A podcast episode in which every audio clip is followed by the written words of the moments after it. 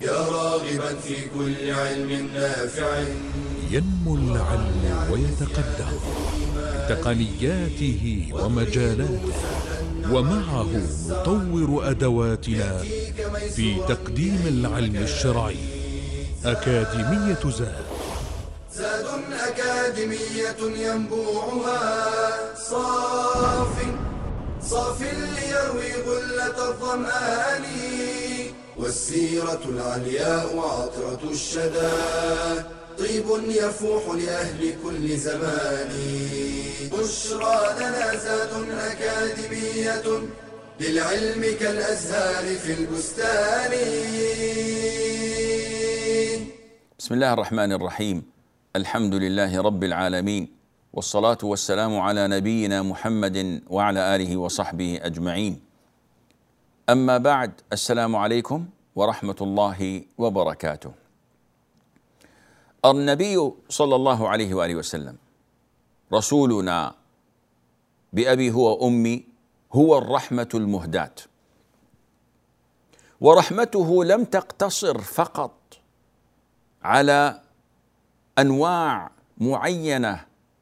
من الناس بل رحمته صلى الله عليه وآله وسلم شملت الناس جميعا مؤمنهم وكافرهم شملت الصحيح والسقيم ولذلك لو انت نظرت الى شريحه معينه من المجتمع واردت ان تعرف كيف كان تعامله صلى الله عليه واله وسلم مع تلك الشريحه لوجدت ذلك في سيرته وسنته. كيف كان يتعامل عليه الصلاه والسلام مع اصحاب البلاءات ذوي العاهات مع المعاقين مع ذوي الاحتياجات الخاصه كما يعرف في هذه الازمنه كيف كان تعامله صلى الله عليه واله وسلم منظمه الصحه العالميه والبنك الدولي بنك النقد الدولي او النكد على حسب كيف يعني تنظر إلى المسألة قدرتا المعاقين بنحو ألف مليون معاق في العالم يعني ما نسبته 15% من تعداد السكان على الأرض وهذا يشمل كل أنواع الإعاقات التي نعرفها وهذه نسبة عظيمة لكن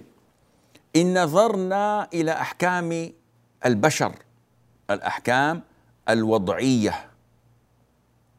ونظرنا إلى أحكام رب البرية عز وجل نجد أن حكم الله تعالى صالح لكل زمان ومكان بينما حكم البشر يتغير بتغير أهوائهم وشهواتهم وهذا واضح قبل خمسين عاما كان مثل على سبيل المثال كان من يتعامل بالشذوذ الجنسي او يفعل افعال قوم لوط هذا قد ارتكب جريمه يعاقب عليها ويسجن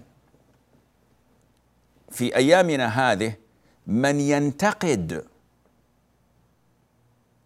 الشذوذ الجنسي او من يفعل افعال قوم لوط هذا قد ارتكب عندهم جريمه يدرس في المدارس الان ينمى في قلوب الصبيه والفتيات والعياذ بالله مما يدلك على ان افكار البشر شهواتهم هذه واهواءهم كلها لا خير فيها لانها تتغير اما حكم الله عز وجل فهو صالح لكل زمان ومكان في الامم الماضيه كان اصحاب الابتلاءات والاعاقات يعاملون معامله سيئه ومهينه لماذا لانهم كانوا يعتقدون ان اصحاب العاهات والابتلاءات العقليه هؤلاء تتقمصهم ارواح شريره او مسكونون بالجن فالاطفال المعاقين عند الولاده يعدمون وإن كانوا قد كبروا وكانوا من ذوي الأمراض المزمنة والإعاقات فإنهم يمنعون عنهم المساعدات حتى الموت لأنهم يضرون بالمجتمع ولا يشاركون في العمل ولا يشاركون في القتال والى وقت قريب كان الغرب الكافر يسخر من هؤلاء من ذوي الاحتياجات الخاصه ويتندرون بهم ويعرضونهم في السيرك وفي المعارض للندرة والسخرية والتعجب. العرب قبل الإسلام كانوا أفضل حالا من العجم إلا أنهم كانوا يتحرجون من الأكل ومخالطة ذوي الاحتياجات الخاصة يتقززون من ذلك لكن في الأصل المعاملة أفضل من العجم عندما جاء الاسلام جاء بكل وضوح في كيفيه التعامل معهم فبدا القران برفع الحرج الذي كان يوجد عند العرب من مؤاكلتهم ومجالستهم فقال عز من قائل ليس على الاعمى حرج ولا على الاعرج حرج ولا على المريض حرج ولا على انفسكم ان تاكلوا من بيوتكم الى اخر الايه سواء اكلتم متفرقين اكلتم مجتمعين هذا ما في حرج عليكم انتم كعرب وقال عز من قائل ايضا في رفع الحرج عنهم في ترك القتال ليس على الاعمى حرج ولا على الاعرج حرج ولا على المريض حرج ومن يطع الله ورسوله يدخله جنات فاذا هذه الايه نزلت في رفع الحرج عنهم في التخلف عن الخروج للجهاد ومع ذلك ما منعهم الاسلام عن الخروج من الجهاد انما اعطاهم العذر ذكر ابن هشام في سيرته ان عمرو بن الجموح رضي الله عنه كان رجلا اعرج شديد العرج وكان له اربعه من البنون مثل الاسد يشهدون مع النبي عليه الصلاه والسلام المشاهد لما كان يوم احد هذا الصحابي الجليل اراد ان يخرج فمنعه بنوه قالوا له كيف تخرج وانت اعرج لا تستطيع المشي فضلا عن القتال فذهب الى النبي عليه الصلاه والسلام يشتكي وعمر هذا كان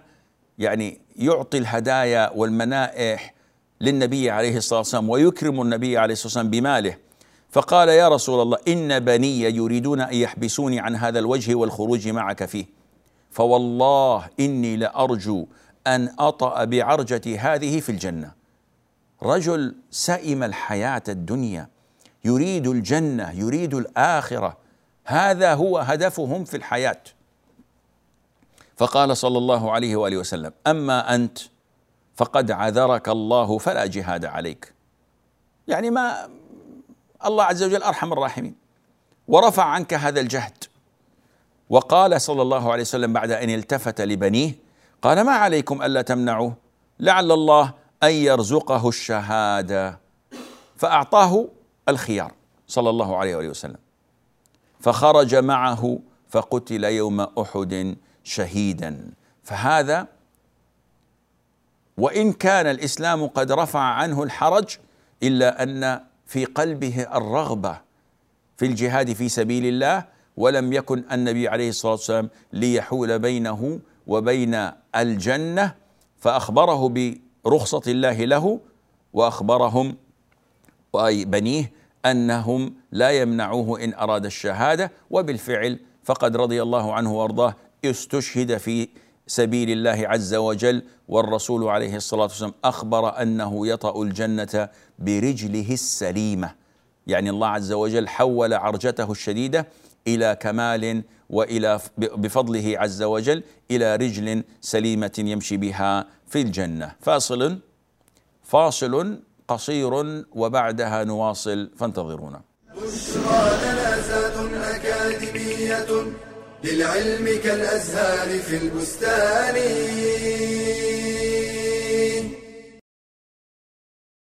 القدوة الرموز الشخصية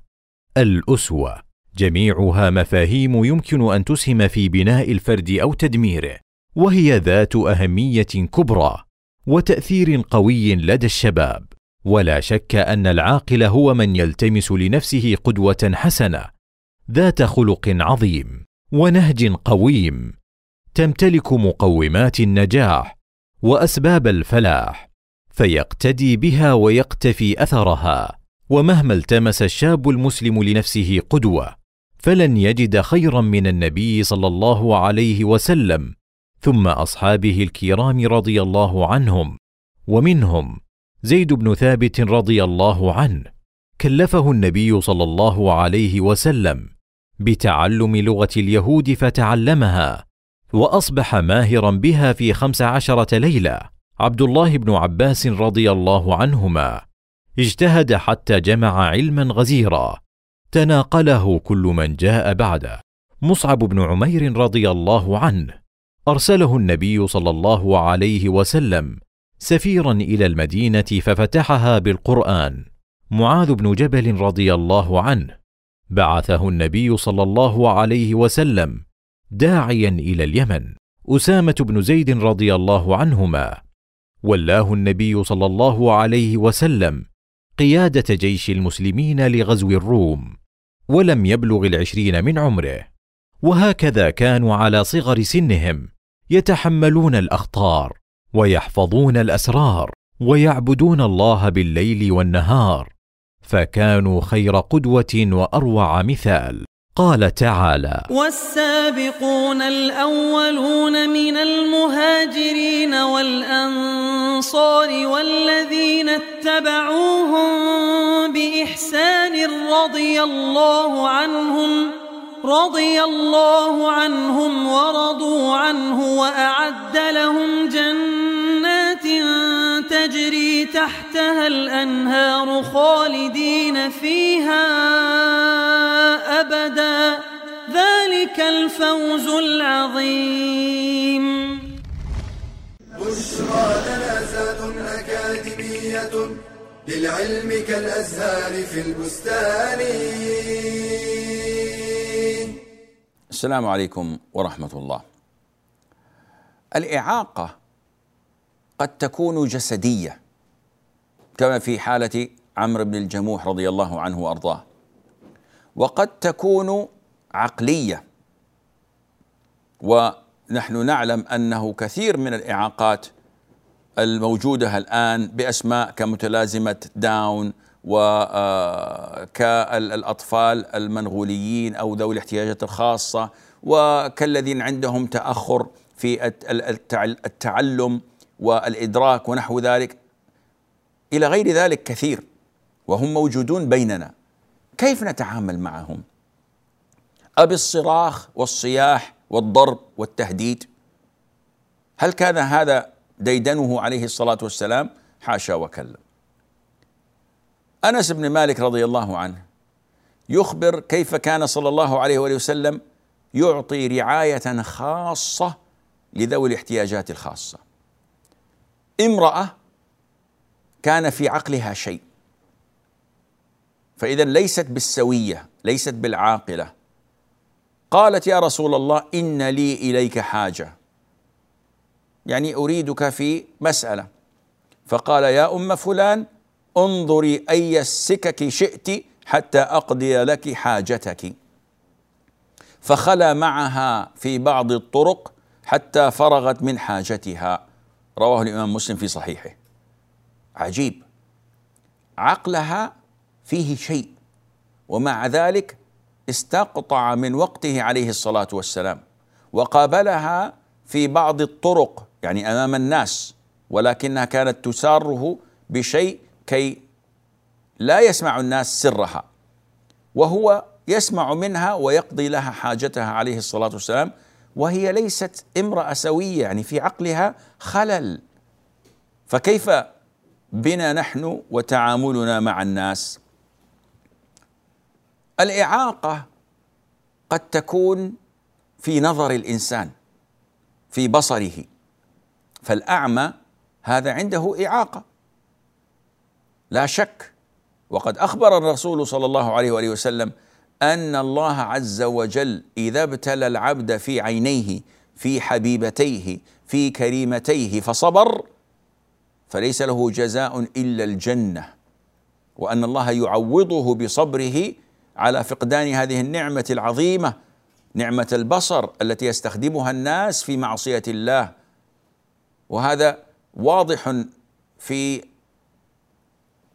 وسائل التواصل الاجتماعي في الانترنت في القنوات الفضائيه التي تنشر ما يغضب الله ويسخطه من مناظر محرمه ينظر اليها الانسان يتمتع ويؤذي قلبه ويزداد بعدا من ربه عز وجل اذ ابتلى الله تعالى عبده في حبيبتيه او كريمتيه فصبر فليس له الا الجنه كيف كان يعامل النبي عليه الصلاه والسلام الاعمى عتبان بن مالك رضي الله عنه كان رجلا كفيفا من الانصار جاء ذات يوم الى الرسول عليه الصلاه والسلام فقال وددت يا رسول الله انك تاتيني فتصلي في بيتي فاتخذه مصلى فواعده عليه الصلاه والسلام وقال له سافعل ان شاء الله شوف التواضع من النبي عليه الصلاه والسلام يقول عتبان فغدا رسول الله عليه الصلاة والسلام وأبو بكر حين ارتفع النهار يعني أتوه ضحى فاستأذن عليه الصلاة والسلام فأذنت له فلم يجلس حتى دخل البيت ثم قال أين تحب أن أصلي من بيتك فأشرت إليه فقام فصلى وكبرنا آه، آه، خلفه وصلينا معه ركعتين ثم سلم عجيب هذا الأمر النبي عليه الصلاة والسلام يقتطع من وقته الثمين ليزور هذا الأعمى ليصلي في بيته كان بإمكانه أن يقول له عليه الصلاة والسلام صلي أنت حيث ما شئت من البيت لك رخصة لك كذا وكان يرشدهم لما فيه الخير لهم يعني عندنا الآن قصة عتبان بن مالك وأنه صلى له في بيته قصة شبيهة عندما جاءه عبد الله بن ام مكتوم الاعمى وقال انه ليس لي قائد يقودني الى المسجد فسال الرسول عليه الصلاه والسلام ان يرخص له فساله النبي عليه الصلاه والسلام اتسمع الاذان اتسمع النداء هل تسمع النداء بالصلاه فقال نعم قال فاجب وفي روايه لا اجد لك رخصه طبعا قد يشكل على المسلم انه عتبان اعمى وعبد الله بن ام مكتوم اعمى طيب لماذا رخص لهذا ولم يرخص لهذا قيل لان ابن ام مكتوم رضي الله عنه كان قريبا من المسجد وكان يسمع الاذان بينما عتبان بيته بعيد جدا عن المسجد ولا يصله الاذان وقيل لان عتبان رضي الله عنه اراد النبي صلى الله عليه وسلم ان يصلي في بيته كي يتخذ هذا المكان مسجدا له ولقومه بينما ابن ام مكتوم اراد ان يصلي في بيته منفردا فهنالك فرق عتبان عتبان سوف يصلي في مسجد ومع جماعه وقيل لان عتبان كما جاء في الحديث لا يستطيع ان يقطع الوادي وفيه سيل فان هذا فيه مهلكه واضحه لو اراد ان ياتي المسجد بخلاف ابن أم مكتوم رضي الله عنه وأرضاه ابن أم مكتوم هذا اسم تكرر كثيرا في السيرة النبوية مع أنه أعمى وهذا هو الأعمى الذي عاتب الله تعالى نبيه بشأنه فقال عز من قائل عبس وتولى أن جاءه الأعمى عاتب الله تعالى نبيه عتابا شديدا لأنه انشغل بدعوة وجهاء قريش من الكفار عن مقابلة الأعمى فإذا الرسول عليه الصلاة والسلام كان عنده نية واجتهاد في دعوة وجهاء قريش ومع ذلك عاتبه ربه عتابا شديدا عاتبه على أن عبس في وجه أعمى والأعمى لا يستطيع أن يراه يعني الاعمى ما تاذى ما تاذت مشاعره بعبوس الرسول عليه الصلاه والسلام لانه ما يرى لكن الله عز وجل يربي نبيه على افضل تربيه حتى العبوس في وجه من لا يراك هذا امر ما يليق بك يا رسول الله صلى الله عليه وسلم لذلك عاتبه الله عز وجل هل وجد في نفسه شيئا على ابن ام مكتوم ابدا إذا رآه عليه الصلاة والسلام تبسم في وجهه وقال مرحبا بالذي عاتبني فيه ربي هذا الأعمى كان صلى الله عليه وآله وسلم يؤمره على المدينة إذا خرج للغزو وكان يأمره أن يصلي بالناس أمره مرتين على المدينة أعمى يعني ما في غيره لكن لمكانته ولأنه أعمى أراد أن يبرز النبي صلى الله عليه وآله وسلم للناس كيف نتعامل مع ذوي الاحتياجات الخاصة ليس ذلك فحسب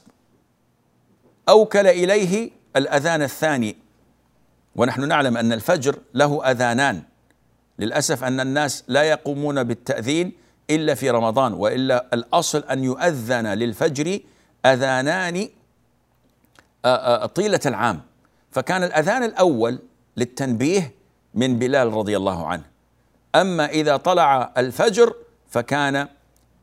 يؤذن بالأذان الثاني عبد الله ابن أم مكتوم رضي الله عنه وأرضاه فهذا يدلك على استغلال النبي صلى الله عليه وآله وسلم للطاقات الموجودة في الأمة أعمى يؤذن ويؤم ويتولى الإمارة وهذا إشارة منه صلى الله عليه وآله وسلم إلى ضرورة استغلال الكفاءات الموجودة ولو كانت من ذوي الاحتياجات الخاصة فاصل وبعدها نواصل بشرى أكاديمية للعلم كالأزهار في البستان القرآن كنز عامر بالفضائل والخيرات وللوصول إلى فوائد هذا الكنز لا بد من استعمال مفاتيحه وهي آداب تلاوة القرآن فمنها إخلاص النية لله تعالى فقد أخبر النبي صلى الله عليه وسلم أن من أوائل من تسعر بهم النار يوم القيامة قارئ للقرآن يقال له قرأت القرآن ليقال هو قارئ ومنها التسوك والتطهر من الحدث الأصغر واستقبال القبلة وعند البدء بالتلاوة يستعيذ بالله من الشيطان فإذا قرأت القرآن فاستعذ بالله من الشيطان الرجيم ويرتل القرآن بتمهل وتبيين للحروف وكان ابن عباس يقول لأن أقرأ سورة أرتلها أحب إلي من أن أقرأ القرآن كله ويستحب تحسين الصوت بالقرآن قال النبي صلى الله عليه وسلم زينوا القرآن بأصواتكم وإذا مر بآية رحمة أن يسأل الله تعالى من فضله وإذا مر بآية عذاب أن يستعيذ بالله من العذاب ويستحب الاجتماع على تلاوة القرآن وتدبره وتدارسه فقد قال صلى الله عليه وسلم ما اجتمع قوم في بيت من بيوت الله يتلون كتاب الله ويتدارسونه بينهم الا نزلت عليهم السكينه وغشيتهم الرحمه وحفتهم الملائكه وذكرهم الله في من عنده بشرى جنازات اكاديميه للعلم كالازهار في البستان السلام عليكم ورحمه الله وبركاته. النبي عليه الصلاه والسلام كان يرحم اولئك الذين لديهم احتياجات خاصه ومن رحمته بهم انه كان يدعو لهم خاصه ان اتوه وطلبوا منه الدعاء على الرغم من انه كان صلى الله عليه واله وسلم يدعو للناس عامه لكن الدعاء الخاص اذا طلب منه فعله صلى الله عليه واله وسلم اتت النبي صلى الله عليه وسلم اتت النبي صلى الله عليه واله وسلم امراه تصرع هذا الصرع للاسف انه مرض منتشر الصرع قد يكون من تلبس الجان بالانسان وهذا يذهبه الله تعالى عز وجل بالرقيه باذن الله وقد يكون لاختلال الذبذبات والتيارات الكهربائيه في الدماغ وهذا يذهبه الله عز وجل ايضا بالرقيه ويذهبه بالادويه المعروفه امراه كانت تسرع اتت الى النبي عليه الصلاه والسلام فقالت اني اسرع واني اتكشف فادعوا الله لي سبحان الله الصرع ما عندنا مشكلة معاه يا رسول الله المشكلة أني امرأة حيية أتكشف والتكشف هذا بغير إرادة مني ولذلك فإن الله لن يعاقبني عليه بخلاف النساء اليوم التي تخرج من بيتها متزينه متعطره متكشفه متبرجه سافره بملء ارادتها وعن سبق اصرار وترصد ولا يوجد حياء في وجهها ولا في وجه زوجها والقيم عليها امراه تاتي للرسول عليه الصلاه والسلام تشتكي الى الله حالها من الصرع الذي يؤدي الى تكشفها يا رسول الله فادع لي قال صلى الله عليه واله وسلم ان شئت صبرت ولك الجنه لان دعائي مستجاب لكني لو دعوت لك ذهب عنك الاجر والصبر على الابتلاء فان شئت صبرت ولك الجنه وان شئت دعوت الله ان يعافيك المراه قارنت بين الخيارين فوجدت ان الجنه اعظم فقالت اصبر ثم استدركت فقالت إني أتكشف فادعو الله لي أن لا أتكشف الصرع أنا أصبر عليه لكن التكشف يا رسول الله ما أقدر أن أصبر عليه فدعا لها صلى الله عليه وآله وسلم وكان الصحابة يعلمون أنها امرأة من أهل الجنة بسبب هذه الحالة النبي صلى الله عليه وآله وسلم كان يزور المرضى وذوي الاحتياجات الخاصه بشكل عام فالمريض زيارته من العبادات والقربات الى الله عز وجل يكفيه انه ان عاد مريضا صباحا استغفر له سبعون ألف ملك حتى يمسي ونفس الشيء إن فعل ذلك مساء حتى يصبح وان الذي يعود المريض لا يزال في مخرفه الجنه يعني طيله وقت عيادته للمريض هو يخرف من ثمار وطيبات الجنه الى ان يرجع الى بيته وكان صلى الله عليه وآله وسلم يعود المرضى حتى ولو كانوا من الكفار كما تقدم معنا في الدرس الماضي عاد غلاما له يهوديا مرض وكان صلى الله عليه وسلم اذا دخل على مريض يعوده كان يبشره كما يبشر الاعمى الذي فقد بصره بان له الجنه ان صبر فيقول ابشر فان الله عز وجل يقول اي يقول لهذا المريض الذي اصابته الحمى قال هي ناري اسلطها على عبد المؤمن في الدنيا لتكون حظه من النار يوم القيامه وفي مره عاد عليه الصلاه والسلام صحابيه قد وعكت فقالت لا بارك الله في الحمى وكم من المسلمين اليوم من اذا مرض سب المرض والمرض هذا مثله مثل الريح مثله مثل سائر الامور الاخرى ليست هي مدبره وفاعله بنفسها انما هي ماموره من الله عز وجل فانت عندما تسب الحمى فانت تسب الذي قدرها وانت عندما تلعن الريح فانت تلعن الذي ارسلها وانت عندما تسب الدهر والايام يوم اسود يوم شفتك يوم كذا الله يلعن اليوم الذي اعوذ بالله انت تسب مقدر الاقدار التي حصلت عليك فانت تسب الله ولذلك قال عز من قائل يؤذيني ابن ادم يسب الدهر وانا الدهر اقلب الليل والنهار او كما قال عليه الصلاه والسلام عن ربه عز وجل فهذه الصحابيه تقول لا بارك الله في الحمى تسب الحمى كما يسب بعضنا السرطان بقوله المرض الخبيث فقال صلى الله عليه وسلم لا تسب الحمى فانها تذهب خطايا بني ادم كما يذهب الكير خبث الحديد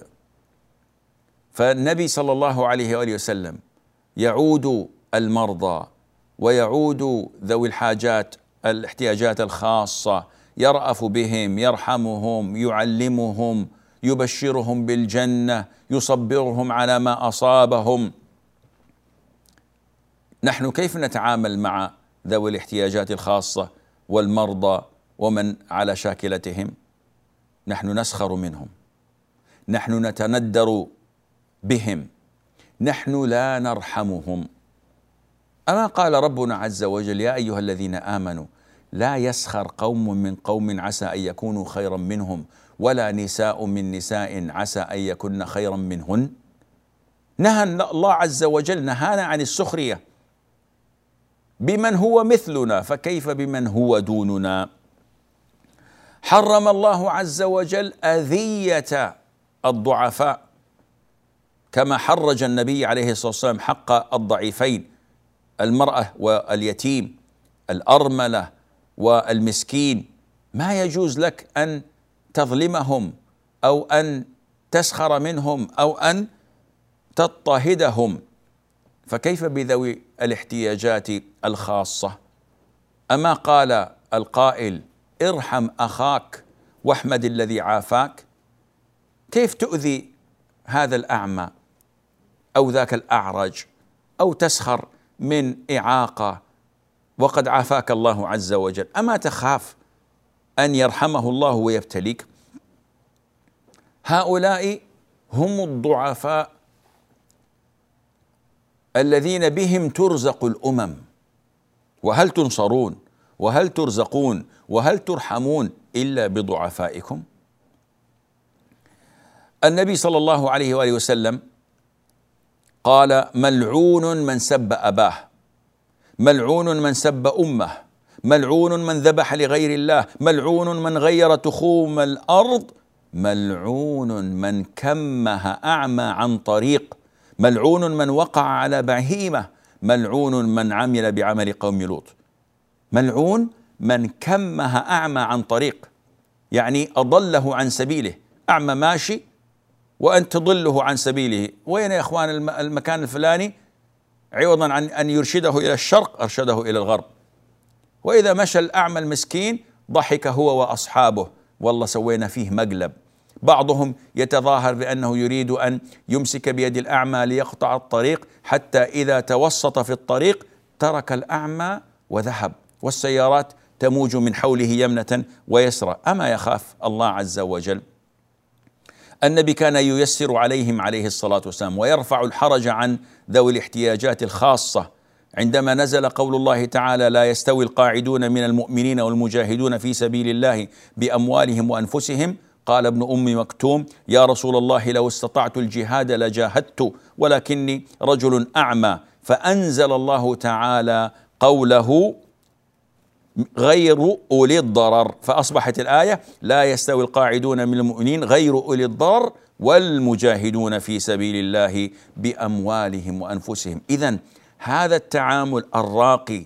الرحيم مع ذوي الاحتياجات الخاصه نحن كمسلمين مطالبون به لا من اجل حقوق الانسان او من اجل البنك الدولي او من اجل المنظمات انما من اجل ارضاء الله رب العالمين كي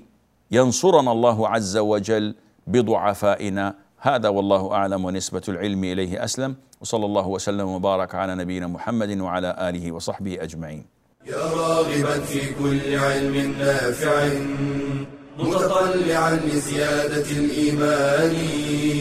وتريد سهلا النوال ميسرا يأتيك ميسورا بأي مكان زاد زاد أكاديمية ينبوعها صاف صاف ليروي غلة الظمآن والسيرة العلياء عطرة الشدى طيب يفوح لأهل كل زمان بشرى لنا زاد أكاديمية للعلم كالأزهار في البستان